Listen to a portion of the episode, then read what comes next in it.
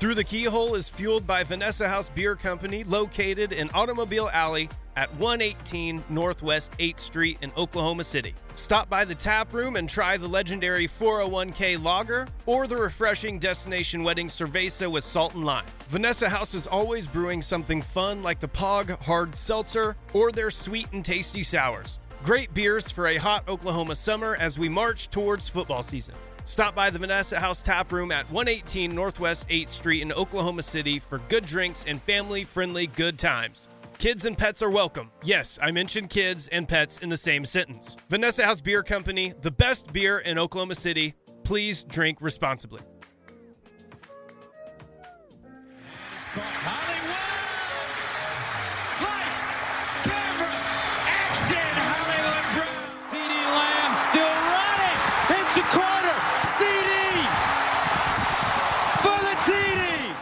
What it is to be champions. Oklahoma invented it.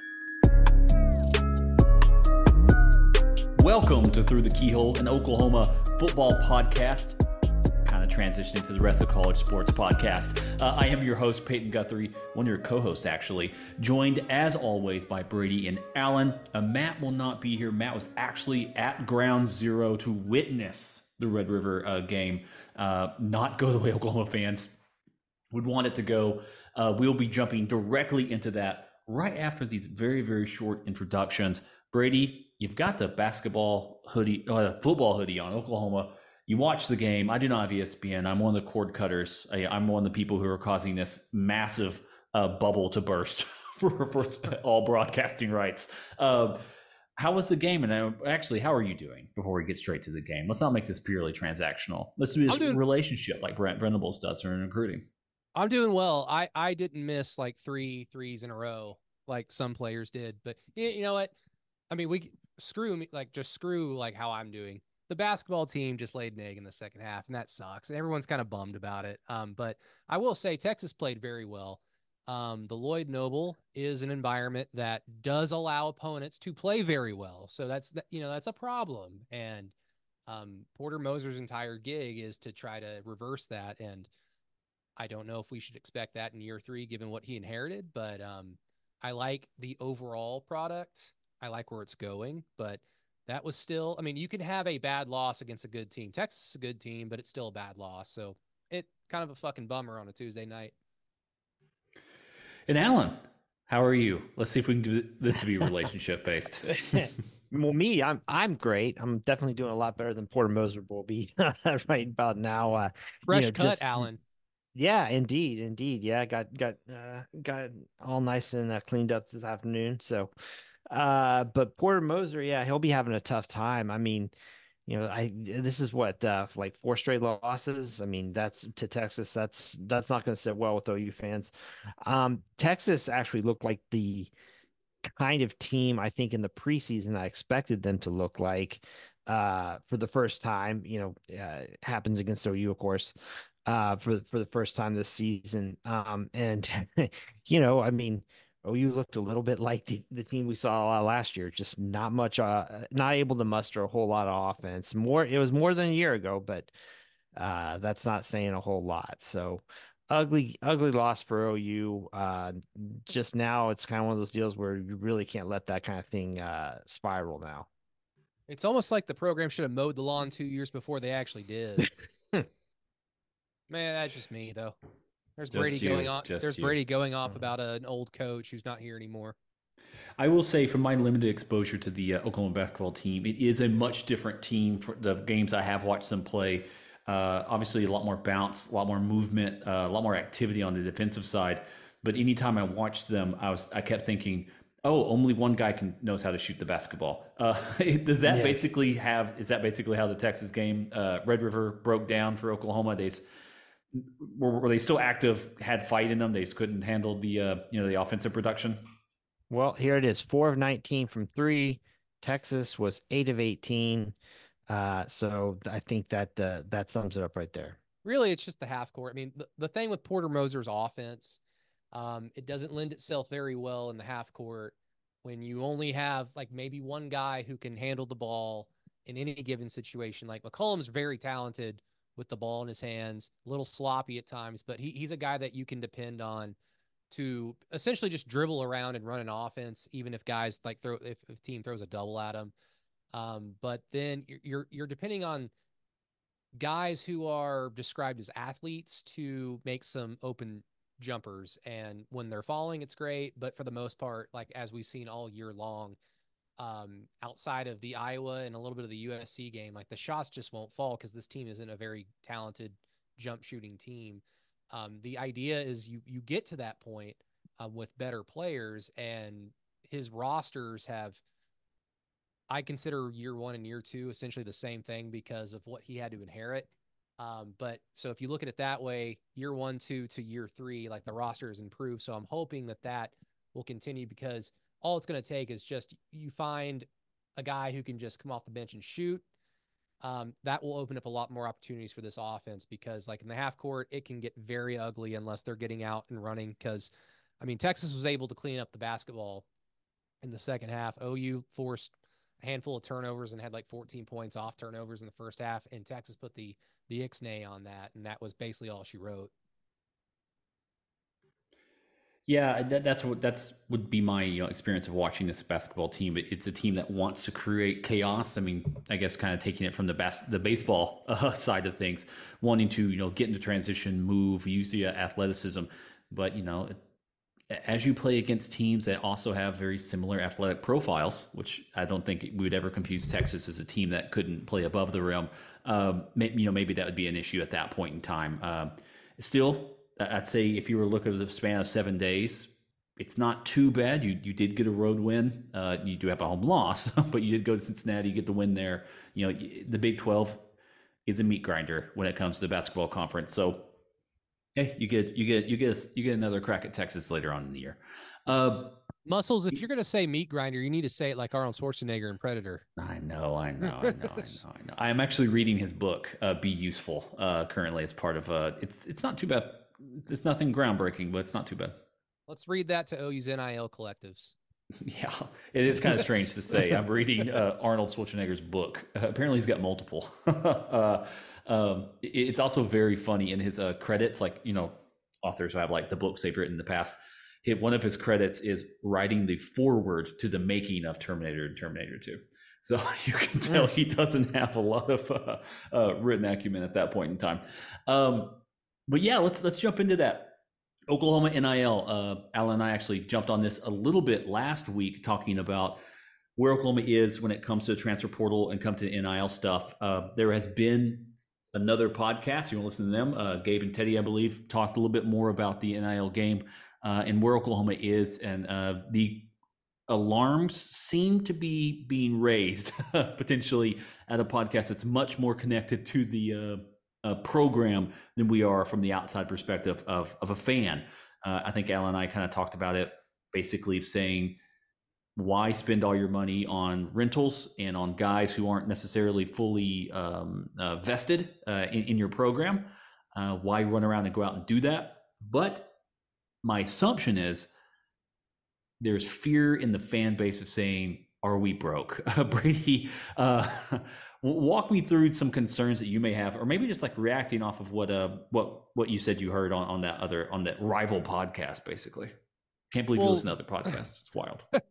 well, let me let me say the nice, you know, rose tinted, crimson colored glasses uh, take first, because I think that this has something to do with what OU is doing um, in this particular offseason because I think we can assume that however much money is in the pot to sign players out of the portal or out of high school or to retain on your roster because you have to continuously recruit in this day and age. Um, I think a good portion of that money probably went to Danny Stutsman and Billy Bowman, and we we all would have wanted them to stay as much as we would want to add like some cool player out of the portal and get that that little euphoric boost in the offseason of like, oh yeah, now we can jump up in the rankings in the preseason. I think we all would have rather had like those two players return than them walk away to the NFL draft. So I'll say that. And then I'll also say, and I've written about this a few times on some Monday posts. So if you've read up, like I'm going to repeat myself. If you've not read, uh, I don't blame you. Reading is hard. I can barely do it. Uh, but I truly think OU sees their first year in the SEC as a soft launch. They understand what their roster is going to look like in comparison to the rest of the conference. It's going to be an uphill battle. And that's even that's even by saying or that's even with the thinking that I mean OU should be favored in quite a bit of these games and if they're if they're south of 8 and 4, I mean sound some alarm bells. At the same time though, I think OU kind of understands we have a first year starting quarterback. We've got a very green offensive line, and that would have been even if Cayden Green, no pun intended, just didn't walk out the door. Like it was still going to be a gigantic question mark going into next year in the SEC where all the defensive linemen live. Um, we've got a very experienced defense, but unfortunately, with that experience comes the experience that we all have of watching Danny Stutsman in coverage or watching Billy Bowman just miss passes in in midair and just whiffing on hitting the receiver. Like as much stride as this defense has made um, under Brent Venables, they've still shown the ability to get shredded in the secondary. They've still shown the ability to bleed points and yards, and we've not necessarily shed our poor defensive reputation just yet. We're on the right track. But just jumping into the SEC, yeah, we have no idea if that's going to just continue to progress in the direction we want, or if it's going to stagnate and then we're all going to kind of throw a fit as a result. So when you have all that understanding on your roster going into a completely new conference um, uh, next season, I could understand why OU, from a financial perspective, might look at, yeah, it would be nice to add this player. If they didn't want a ton of money, we would add them. But if we pay this player, it's not going to put us over the top. It's not going to put us in the conversation to uh, win an SEC championship. It's not going to put us in the conversation to contend for a national championship. I mean, if OU is lucky, they lose three games next year and they might get into a playoff in the new 12 team format. Um, I want OU to win every game. I'm, i have high expectations for OU, even when they go into a season where I think, yeah, there are a, a, quite a bit of flaws on this team um, that not that aren't necessarily their fault. You just have to watch guys develop, and you don't know until you watch the football get played. Um, so I can understand why OU might have a more um, frugal philosophy when it comes to the portal on the recruiting trail um, in one particular offseason. If this continues, and we're not going to know that until we watch 2024 and the next offseason, we're not going to know that until then. But if it continues, I think that that's where you should be very alarmed. But if everything goes the way that we want it to on paper, let's say OU goes eight and four, and they, they you know, let's say they beat Ole Miss, um, they beat Auburn. They lose to uh, Bama, LSU, Texas, and whoever else is on the schedule, just wh- whatever else good team. So overall, it's like not a bad first go round in the SEC. Um, players make the right progressions that we want them to. Like Jackson Arnold shows promise. All the freshman defensive players that we are excited for show that they are capable of bright futures. If all that happens, everyone's going to look at OU in 2025 and go, that is a deep playoff team potential. And that's when you would want to start saying, oh, there's a awesome linebacker um, entering the transfer portal with one year eligibility left. Let's pay the money for that guy. You know, because we have an actual chance to bring individual players through the portal with experience that will put us over the top. So that's my very optimistic take on all this. Um, I, I've not, I've tried not to get very emotional when I know a player is coming to visit Norman and they don't leave Norman or they, they leave Norman without committing to OU. I've, I've tried to be very like emotionally detached from it because I've just had this understanding in my own head, um, maybe to defend myself from next year's results.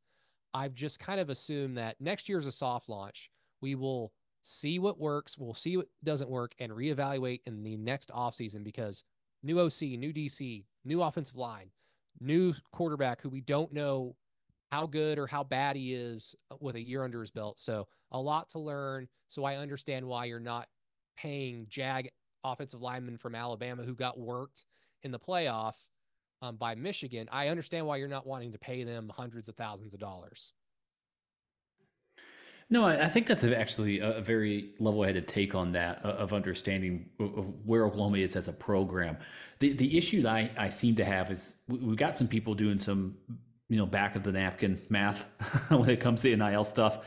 It's saying okay, uh, you know, we can get eighty thousand at, at at Owen Field. If everyone gives ten dollars, that's eight hundred thousand. And you do that by twelve months, it's almost ten million dollars. You know, you're doing stuff like that, and they're like, why can't we get that amount of money? And you know, maybe that's a valid question. Like, why is this? Why are these collectives? Why is you know the the one that's officially endorsed by the University of Oklahoma, the Crimson and Cream Collective?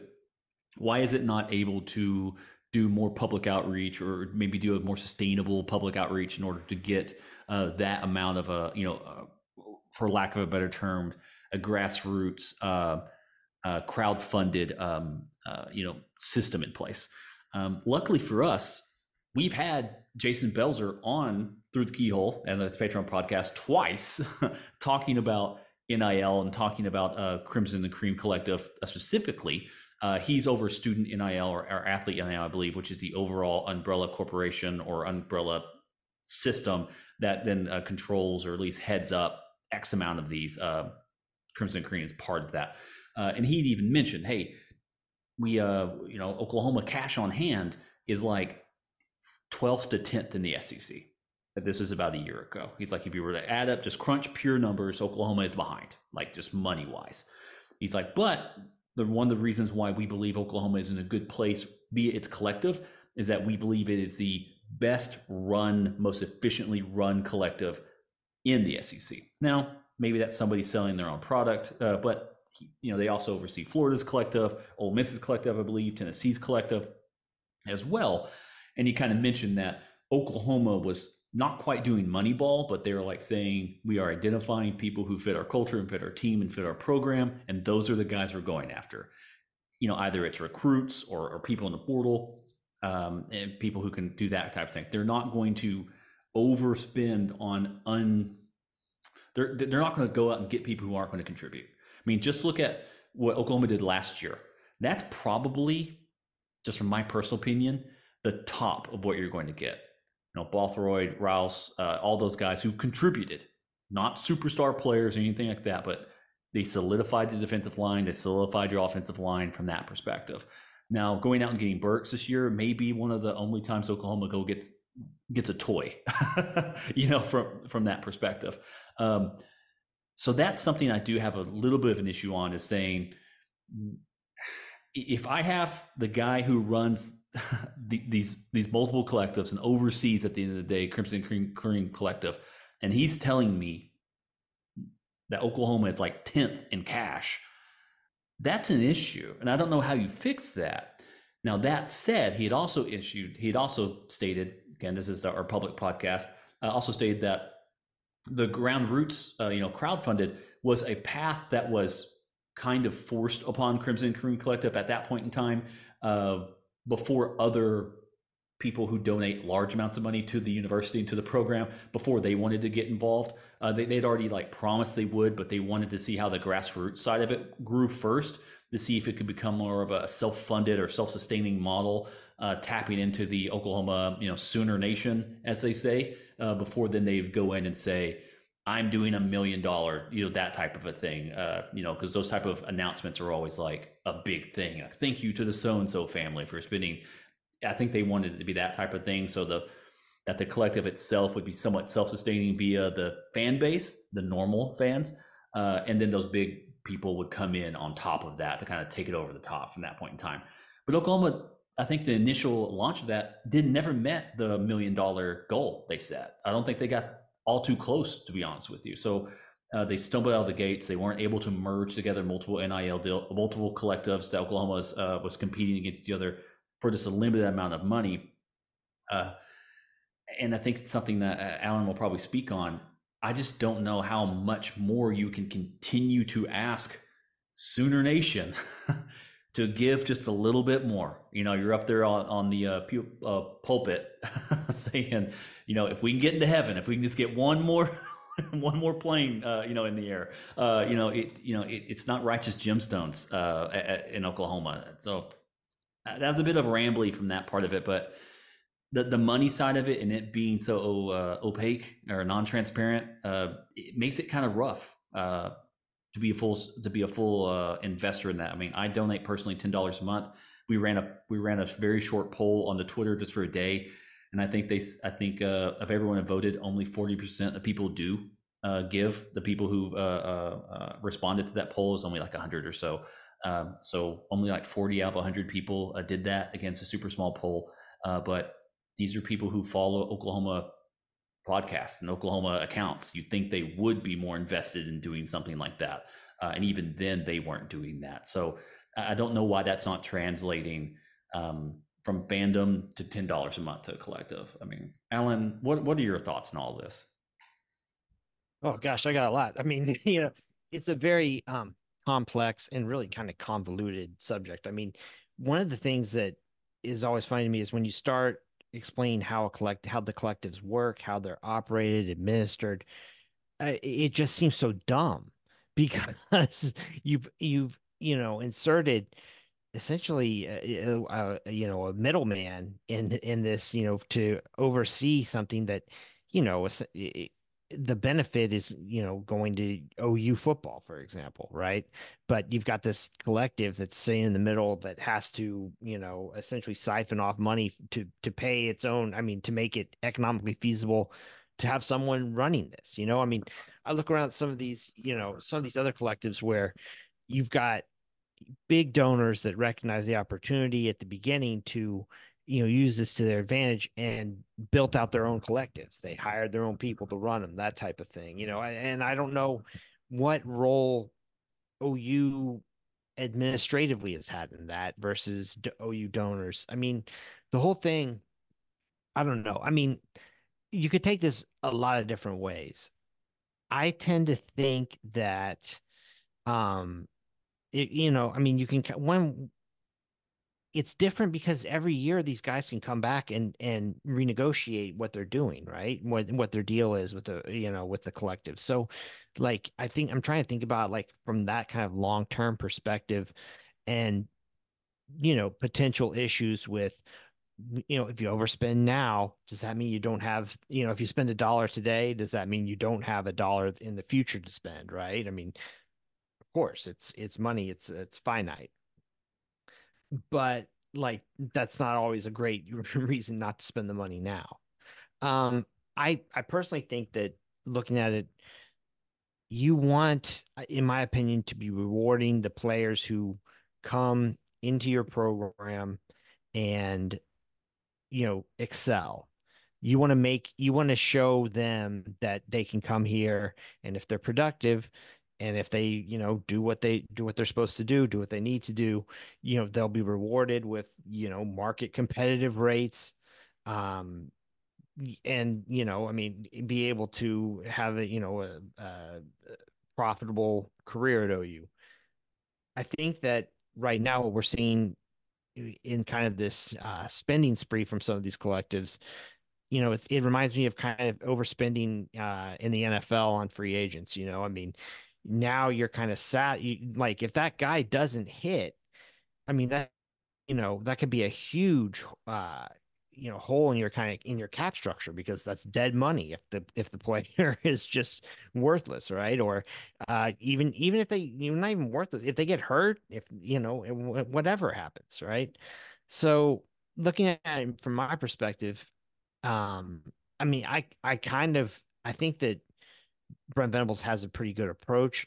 I I think that the um idea that oh is OU broke. I mean, I think that if if you know OU was saying we want to go out and make a huge splash and we're going to go chase down all these guys that are leaving Alabama right now or leaving wherever um you know you might see a different level of fundraising going on. You might you know i mean you might see more more money being raised but if they're telling if they're telling boosters keep your powder dry and we'll you know we'll see what happens next year that's a whole different story.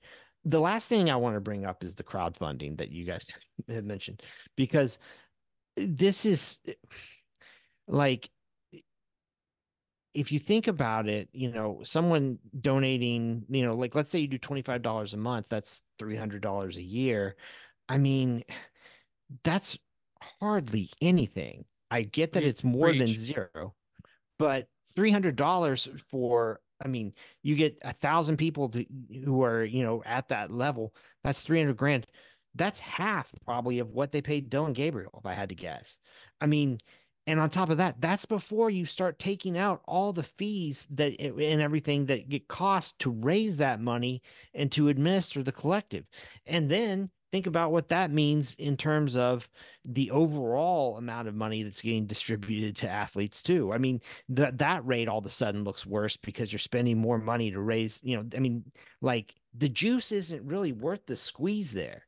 Um, and so like uh, it and, and I mean, it's damn near unethical to be like, you know, saying saying to people like, you know, you're donating this money to uh, this collective to uh, spend on the players when in reality it costs if it costs 50 cents or 60 cents to raise that money and to administer those funds i mean you know you're not you don't mean to give a dollar and have 40 of it 40 cents of it go to the player you know what i mean? Like the whole thing like the just like get over the crowdfunding thing yeah. yeah that's something i wanted to mention uh that i was just trying to bat around some people it's like yeah again i only give 10 bucks a month maybe I should give more, maybe I shouldn't, whatever. I give $10 a month. To me, I'm like, hey, you should be able to do this.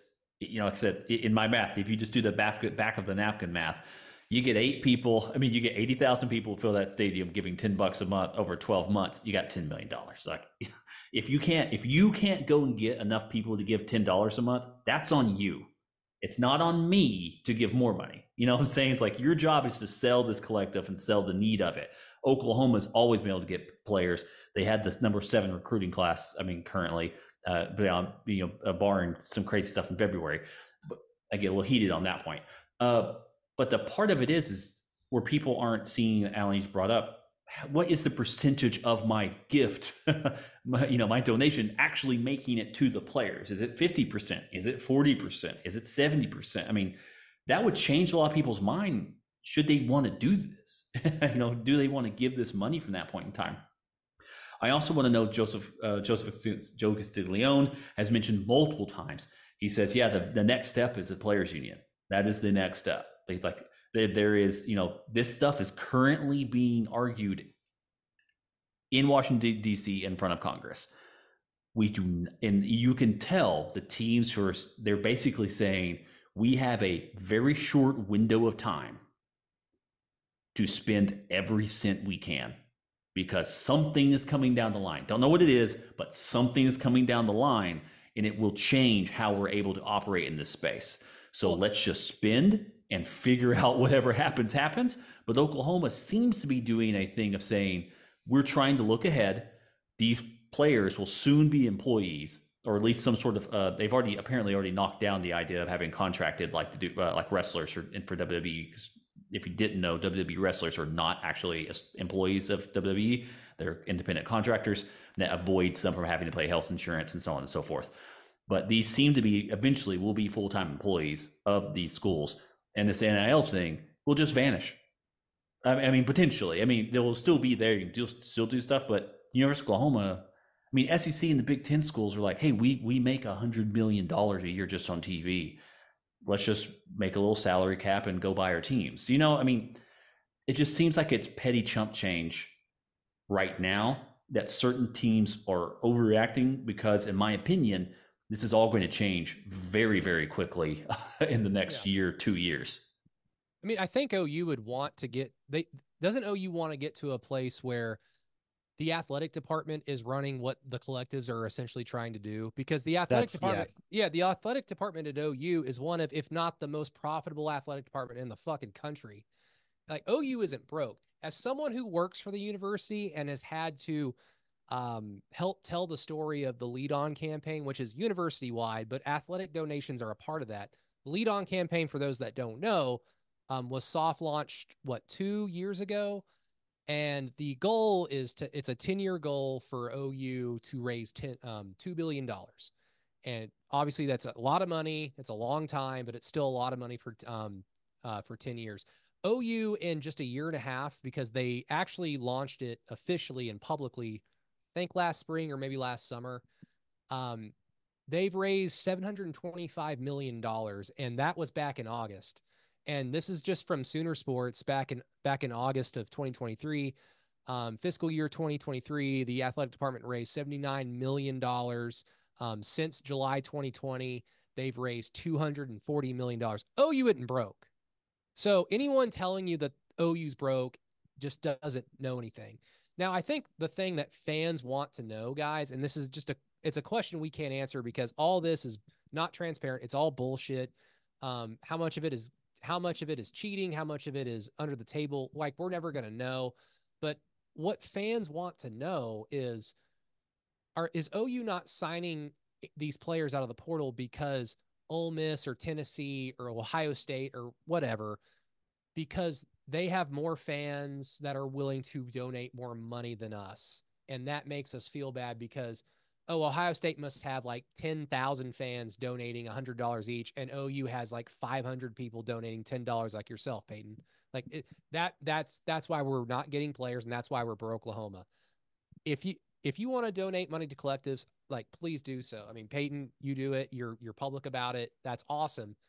Um, if you don't want to, that's also fine because, like Peyton mentioned, it's going to get to a point where it's not going to be shady. It's not going to it's not going to be an environment where the Oregons and the Missouris and the Ole Misses can compete with the big boys. Like it's not going to be like that for long because the big boys don't want it to be that way. Uh, the blue bloods want to continue running the sport, and their voices hold the most uh, the most water when these conversations are being had amongst the suits in DC. So I'm not worried about it having said that, and we can get into this later, like I, I don't want to just let this all be about my opinion, but um, OU also can't have it both ways where, oh, but we're going to be very creative about it. I mean, that's cool. Results. It's sports. Like it, it just, you know, say like say like, yeah, we're looking ahead. Like we we're looking at this from a big picture standpoint. And that way the fan base understands, okay, I know what my expectations should be for next season in 2024 without without somebody from the coaching staff or that works for the program coming out and saying like, yeah, we expect to lose 3 to 5 games next year cuz you, you don't you don't you don't get into sports to lose. Like, oh, he's going to try to win every single game, but I think we understand the law of the land at this point. So you can't have it both ways. It sucks that we can't communicate like where OU ranks in terms of their fund, like their fundraising from fans compared to other schools across the country because we're just not there yet. But I think in a year to three years, it's not going to be like this. So OU isn't broke. Don't worry about that. When it becomes official, OU's going to be signing all like top five classes, top 10 classes with regularity in both out of high school and through the portal. So I'm not too worried. Well, and like one last thing too like where's where's the evidence that OU has been really hurt by any of this?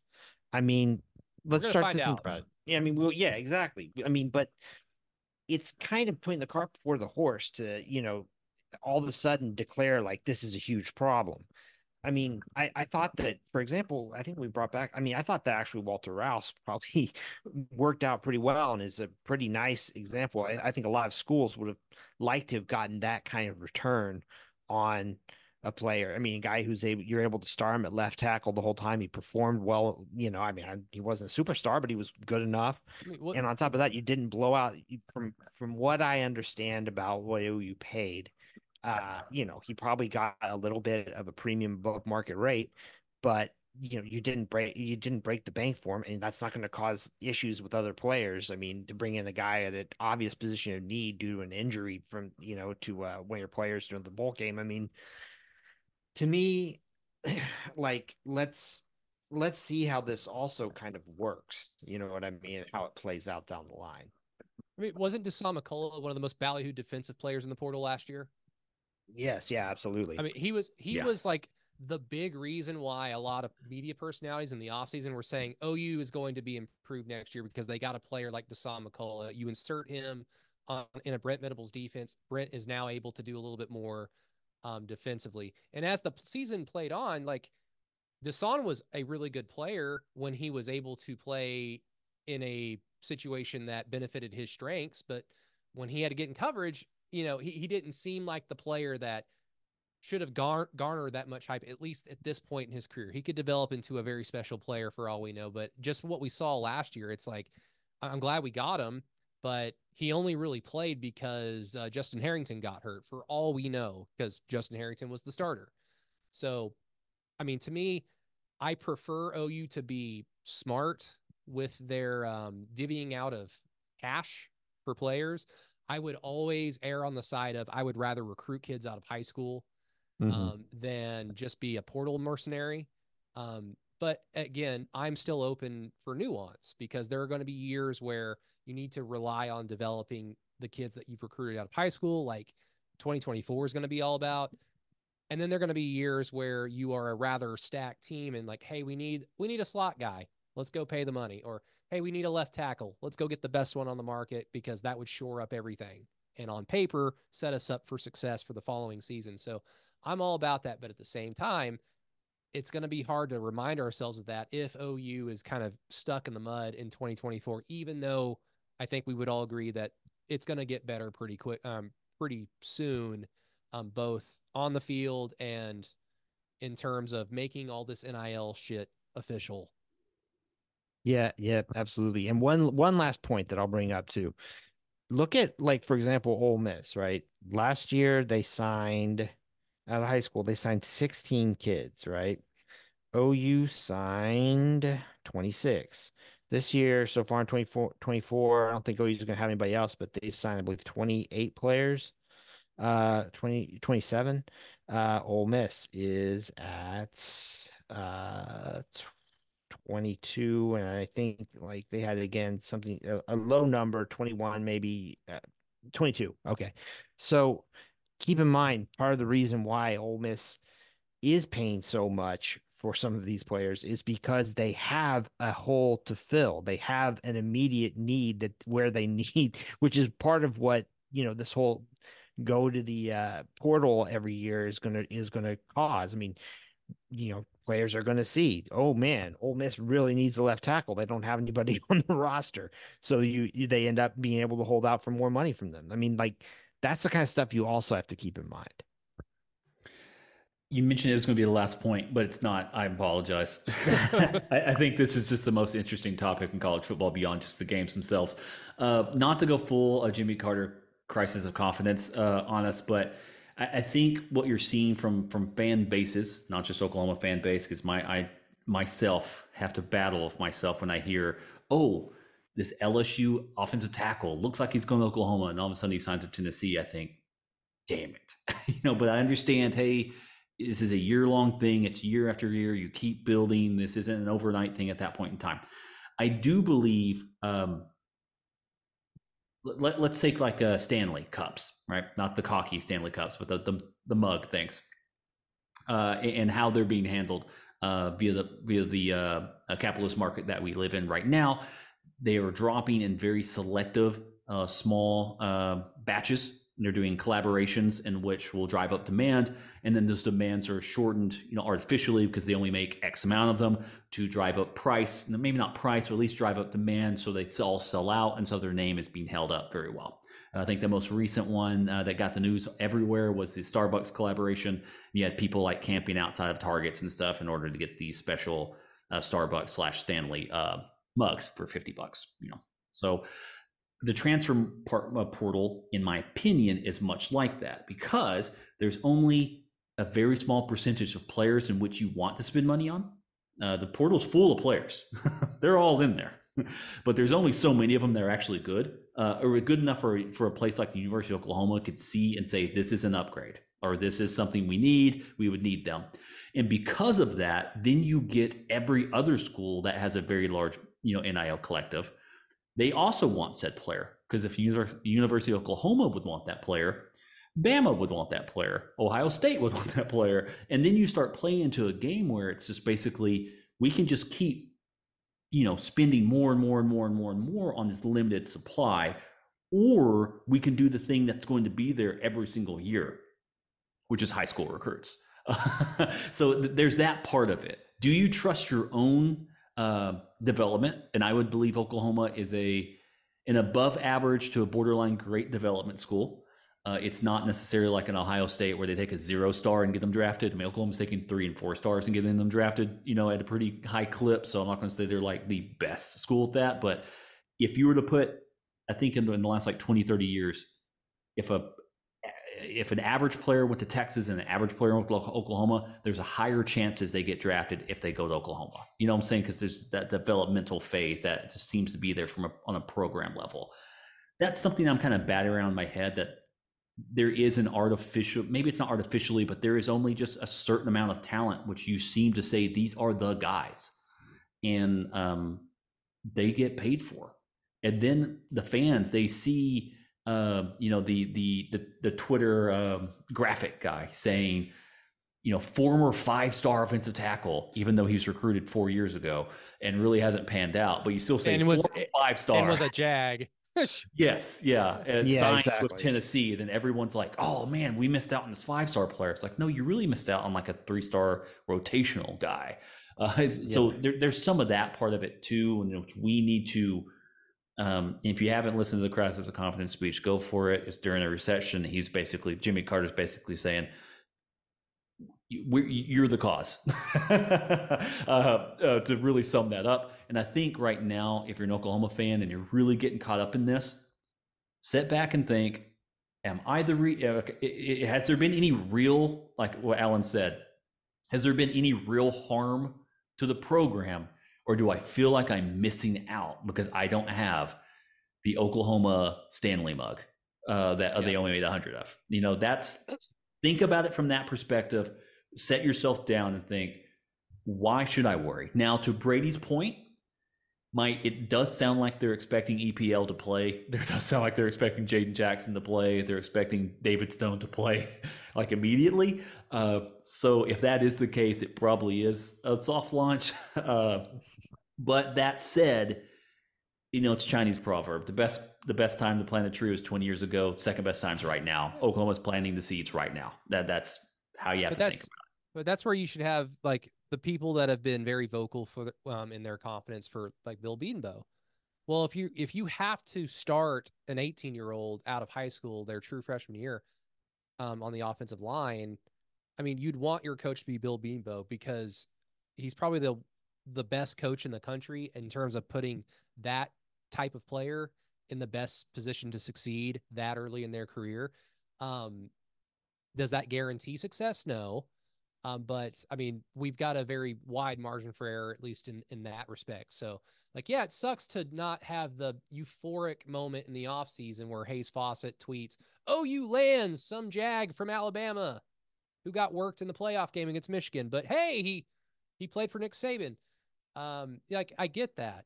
Um, but I think what would be more important is like the two Jakes on the offensive line, if they hit, if they're good, it's fine. You know, all my concerns about the offensive line kind of go out the window. If Josh Bates, whoever's going to be center, hits, it's fine. We're going to be fine.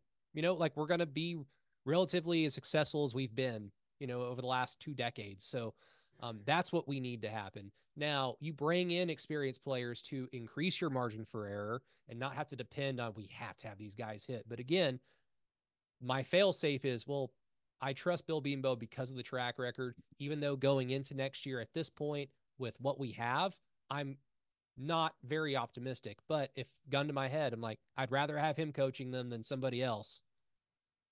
Yeah, I, I do want to mention to that. There, there's a couple of uh, public Oklahoma fans or public Oklahoma bloggers, or something. They're kind of seem to be making some money, uh, making some hay uh, off of uh, you know hating uh, the offensive uh, line coach for University of Oklahoma. And um, in my personal opinion, it could not be more misguided, and it could not be a more of example of gaslighting that you could yeah, you could see um, at this university. I mean, just look at. I mean, Brady's mentioned starting a freshman at, at tackle. That seems insane. Oklahoma did that not too long ago with Anton Harrison, and now that dude plays for the Jaguars because he's drafted in the first round. You know, Tyler gonna- Guyton was a, a tight Bowler. end, was a backup tight end two years ago at TCU.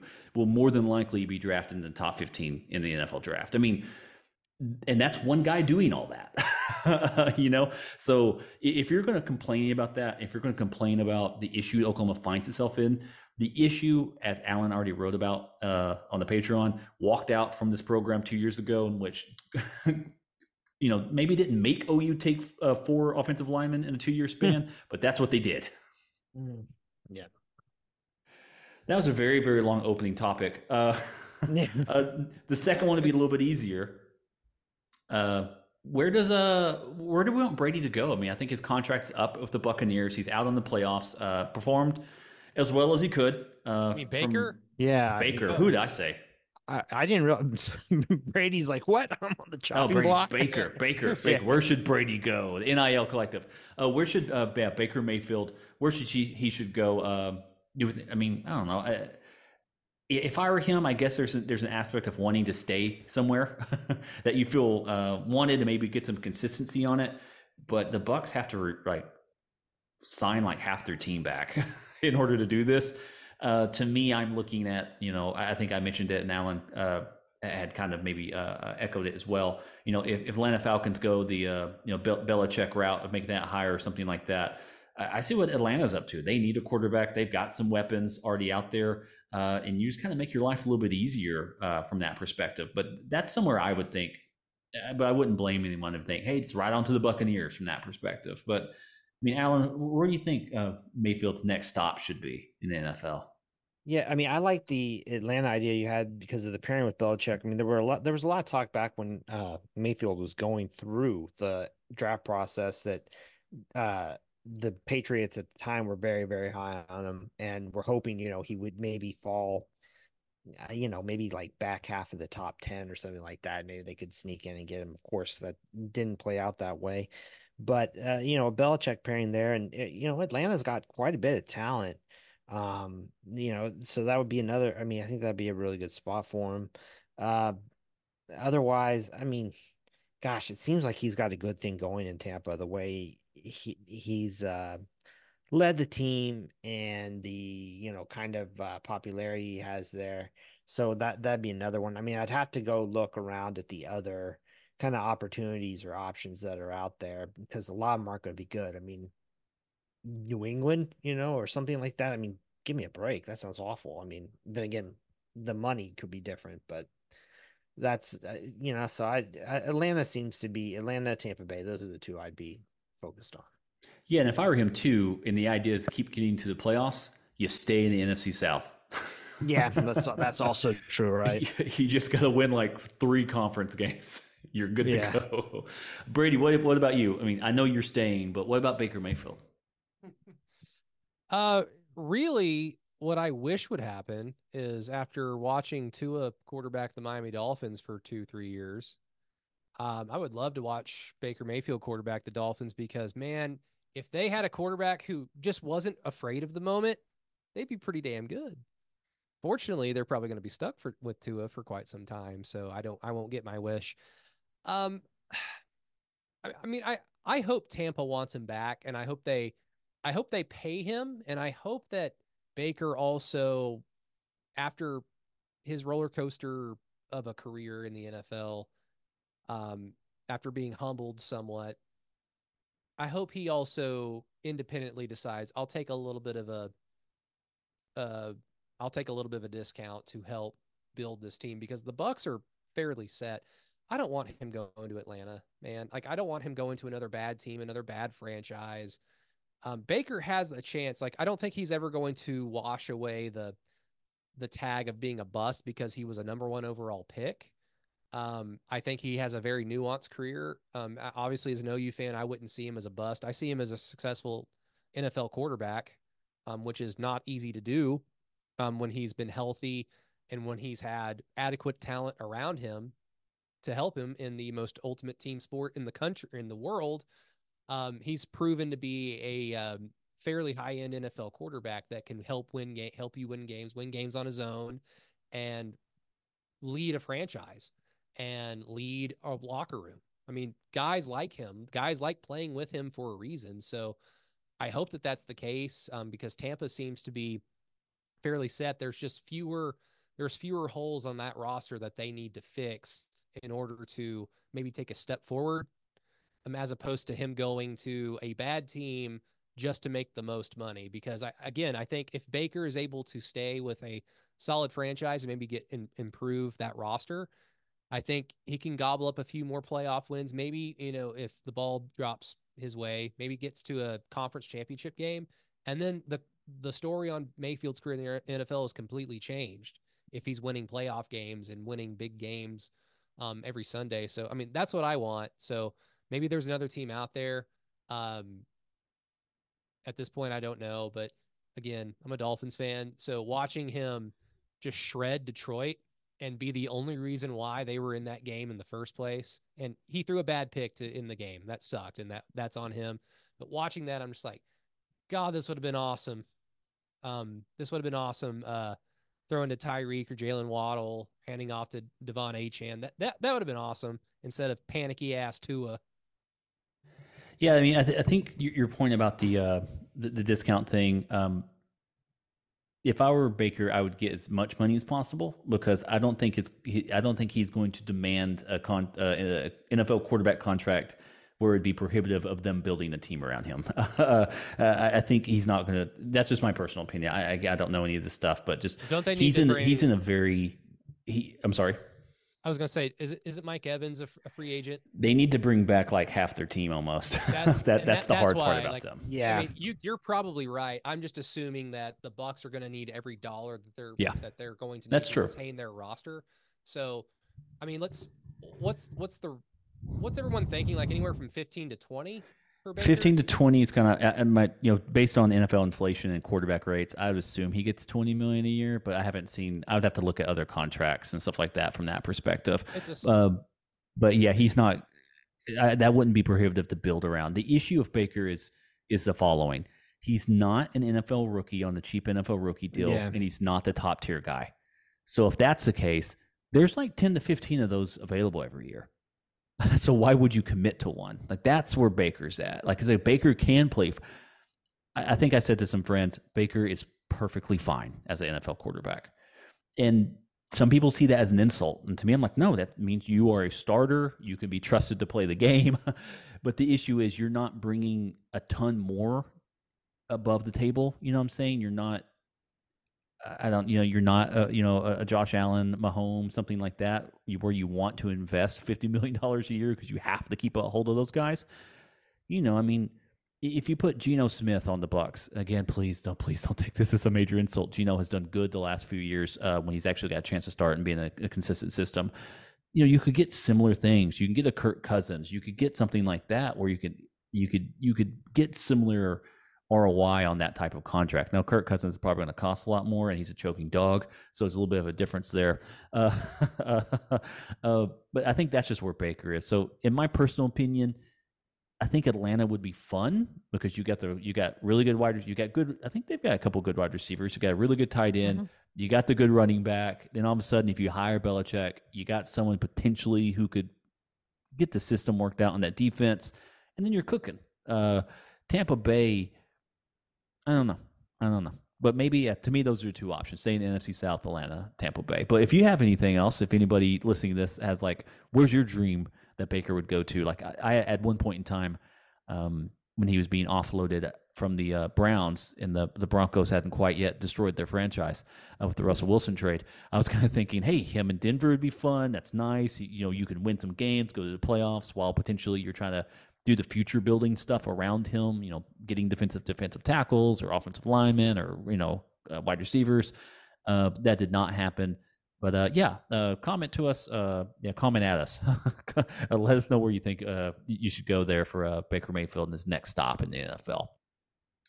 We're running a little bit long, so um, I want to skip out on the Heisman odds from Jackson Arnold. He is currently favored, not favored, currently a projected 18 to 1 Heisman odds, which is pretty, I guess, pretty good for a guy who's only played one game. So, uh, Who turned the ball over so much? Yeah. That's true. it's true. He had 16 interceptions that day. Uh, and then I'll, I'll go ahead and do some uh, homekeeping here, housekeeping here. Um, there is a very interesting article I wanted to talk to, but again, for the uh, uh, bit of time here, and maybe we'll get into it a little bit. Uh, the idea of talent drain or the attrition of talent when it came to Alabama versus Oklahoma, when Oklahoma had to handle that two years ago, with the uh, uh, departure of Lincoln Riley, and where Alabama is right now with the retirement of Nick Saban. Uh, Alan, would you mind giving us like a, a short uh, kind of a recap on that, and what are your findings?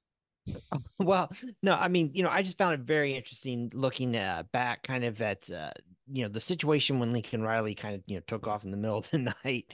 Um, I remember a lot of people saying, "Oh, okay, well, this is going to be like one of the first big kind of you know cases here of a, a major program, and and you know how how the transfer portal and the relaxed movement restrictions uh, impact and NIL all at once, you know, kind of impacts a, a program, a major program, and what we saw was that OU lost a huge piece in Caleb Williams, who followed Lincoln Riley, which you know makes sense. That's why he came to OU in the first place, right? But then for the most part, I mean, you look at the players that OU had in in that class, hardly hardly any were you know ending up at uh, other you know kind of uh, programs on par with OU, and really not many were ending up in uh, even Power Five schools and it that you know i mean you know venables gave you know famously kind of gave everybody on the team you know he said he, he was given that 12 months of grace or whatever and you had then then the players who did stick around tried to make their way a lot of them left and very few of them ended up on power five rosters. Now the players that are entering the transfer portal from alabama i mean something like 27 out of 28 or some that have uh, gone into the portal so far this year have ended up at power five teams.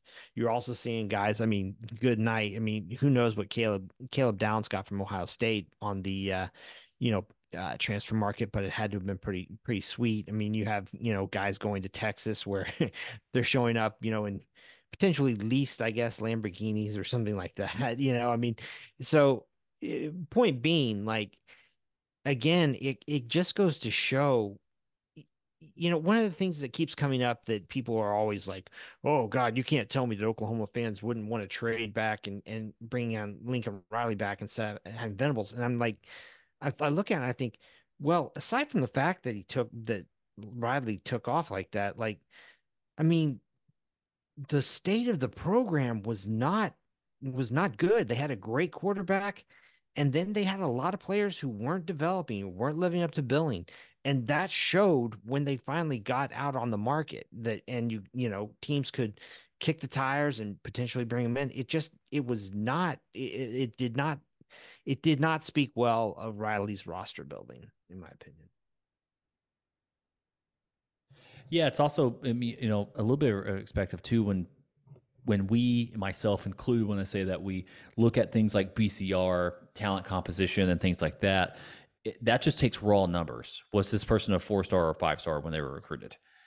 As you said, Oklahoma missed out. I mean, Oklahoma had a lot of four and five star, maybe not a lot of five stars, but four star players transfer out, and they went ended up going to you know Northwest Mexico State. yeah, you know, exactly. they, they didn't. So like maybe that BCR stuff where Oklahoma is sitting at like 72%, but like what is that real 72%? You know, Michigan was sitting at 52%, I believe, in this won the national championship, but were there three stars more like four star? I mean, it's there's just a thing there of, uh, of the recruiting apparatus and recruiting that cottage industry around rating high school talent. Are they really this mm-hmm. way? Stuff like that. Uh, what kind of shakes out once you see uh, uh college coaches uh, leave their spot. Uh, the last one in favor of Khalil Houghton. Houghton. Uh, how you say real quick, name? Peyton? Yep. Yeah. Yeah. Can, yeah. Can I jump in on that? Real you can quick? jump in.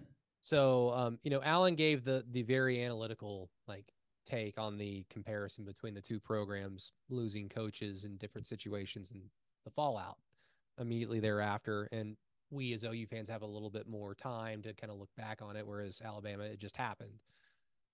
I'm gonna be super OU fanboy for five minutes or maybe hopefully less than that. I'm going to be a huge fanboy.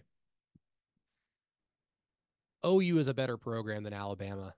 And that is because Alabama is Bear Bryant and then they are Nick Saban.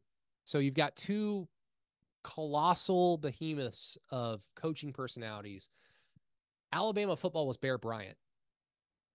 Even under Barry Switzer, and especially under Bob Stoops, OU football was OU football. It wasn't Barry Switzer and it wasn't Bob. The only time that a coach probably had the same name brand, like recognition with the country was Bud Wilkinson. And that was just because of, you know, 47 games in a row. And that was the first coach that was truly great um, on a national stage. For the University of Oklahoma, but obviously OU has been able to build off of Bud Wilkinson's success with Barry, then Barry into Bob, and to a lesser extent, Lincoln won a lot of games in his short time as the head coach, and Brent hopefully is on that same trajectory of being the next great successful head coach at OU. All that to say, in between um, Bear Bryant and Nick Saban, there is a whole bunch of what the fuck at Alabama. I mean, we we pride ourselves as OU fans, like Peyton, you and I, we've talked about this a lot about how OU does not tolerate failure for long. We don't have failure in our blood. Um, if it happens, OU pivots and finds the guy rather quickly. The only time that they've not done so was that five year period in the 90s. So, yeah, like Alabama has more national championships um, because they had Nick Saban as their head coach, and he's a fucking alien, and he is the greatest coach of all time. Um, but if you just take a huge step back and look at everything, like from the beginning of college football on, I know Alabama has a lot of national championships that they claimed because that, that used to be kind of a joke before Nick Saban was that, oh, I bet Alabama will claim that national chi- title. I mean, hopefully some older millennial and Gen X fans remember that those days um, when Alabama national titles were kind of a funny meme by themselves. Uh, but I, I think I don't know how much of that has to do with you know players being retained um, at OU compared to when Lincoln left, compared to when Saban left Alabama, and just it's just a flooding exodus out of the program.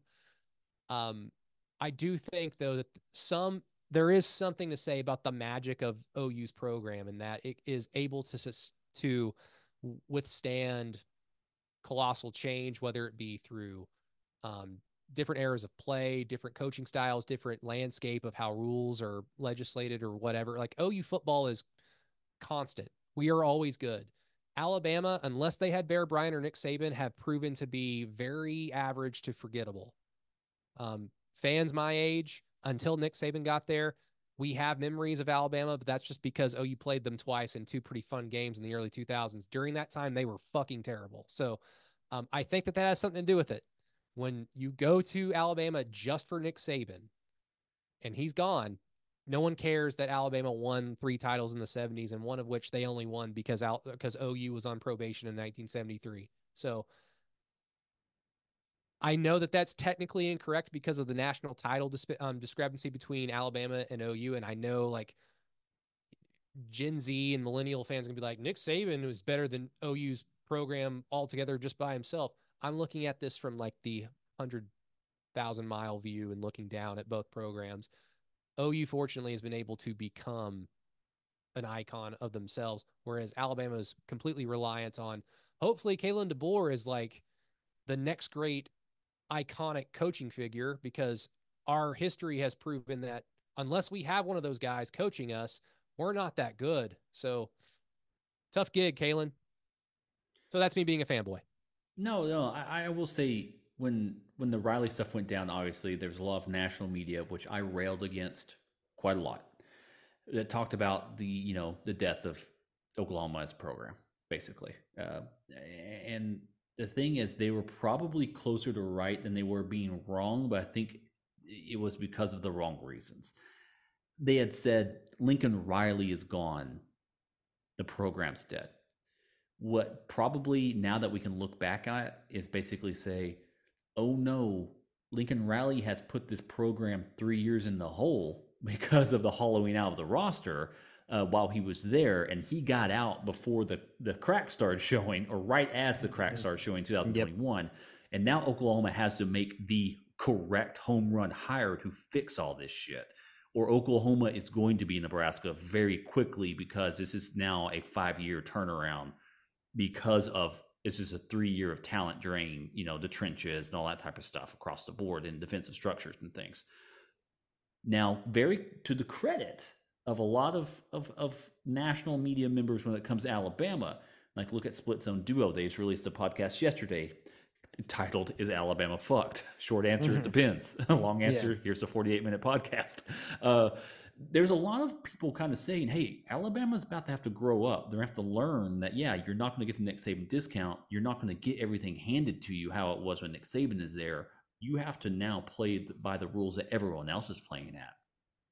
That's them basically walking to the very edge of the cliff of saying Alabama might be fucked, guys. that's that's probably as close as they can do that uh, uh, by saying Alabama's up for a rude awakening. Um, You you know there were some. Alabama you know there were some Alabama fans that were like, "Oh, that means Michael Penix is coming, right?" Oh shit. Yeah. Ah, another Yeah. year of Jalen Milrow. Okay, Yeah. this is gonna be fun. Yep. The the funnest part is that I follow a bunch of uh, Arizona people, and man, they do not like Jedd Fisch. I th- I thought night. we were friends. I thought we were friends. Yeah. I did not know. It was, I didn't know. It was, I thought it was just basically like, hey, that's business. But he, they're like, no, buddy. What We're a letting shame. people know we don't They- like you.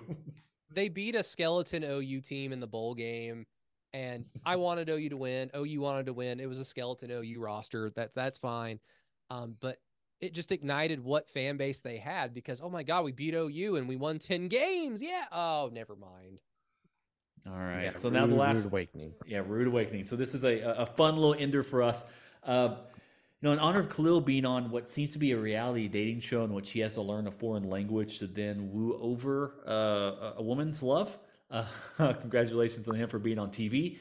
Uh, what are our what favorite reality show would we personally want to be on? So, uh, Brady, let's start off with you. Doesn't have to be a long, uh, strong out answer. What reality TV show would you like to be on that you maybe would feel like you'd be somewhat successful?